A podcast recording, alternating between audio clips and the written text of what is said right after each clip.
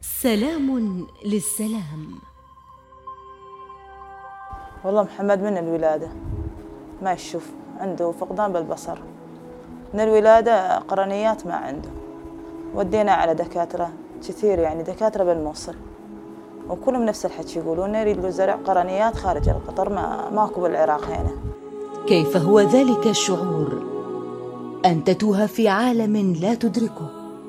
أن لا تحتفظ سوى باللون الأسود في عينيك أن يضيق فيك كون بأسره ويحصرك في مساحة تمتد على قدر امتداد يديك.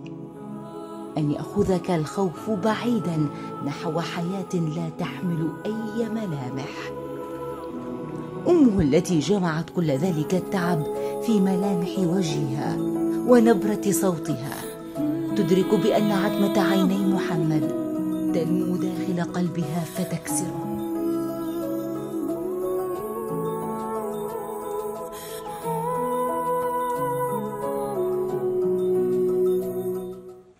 محمد بغض النظر على إنه ضرير هو طفل ذكي كلش كلش ذكي. عنده إنه لمن يسمع أصوات الأطفال والهاي راسا يرجع لورا.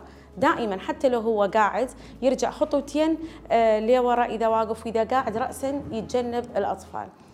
محمد قرر أن يعبر الظلام وأن يطل على الدنيا ببصيرته ليستطيع رؤية معالم لمستقبله.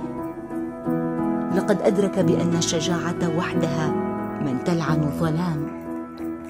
وأن خوفه الذي جعله يخبئ نفسه عن الدنيا لن يجلب له سوى الوحدة.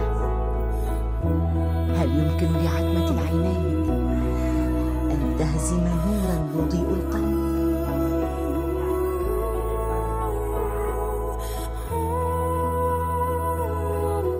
أول كلمة قال لي قال ست خلاص أنت تقدرين تساعديني إنه أروح للمعهد المكفوفين؟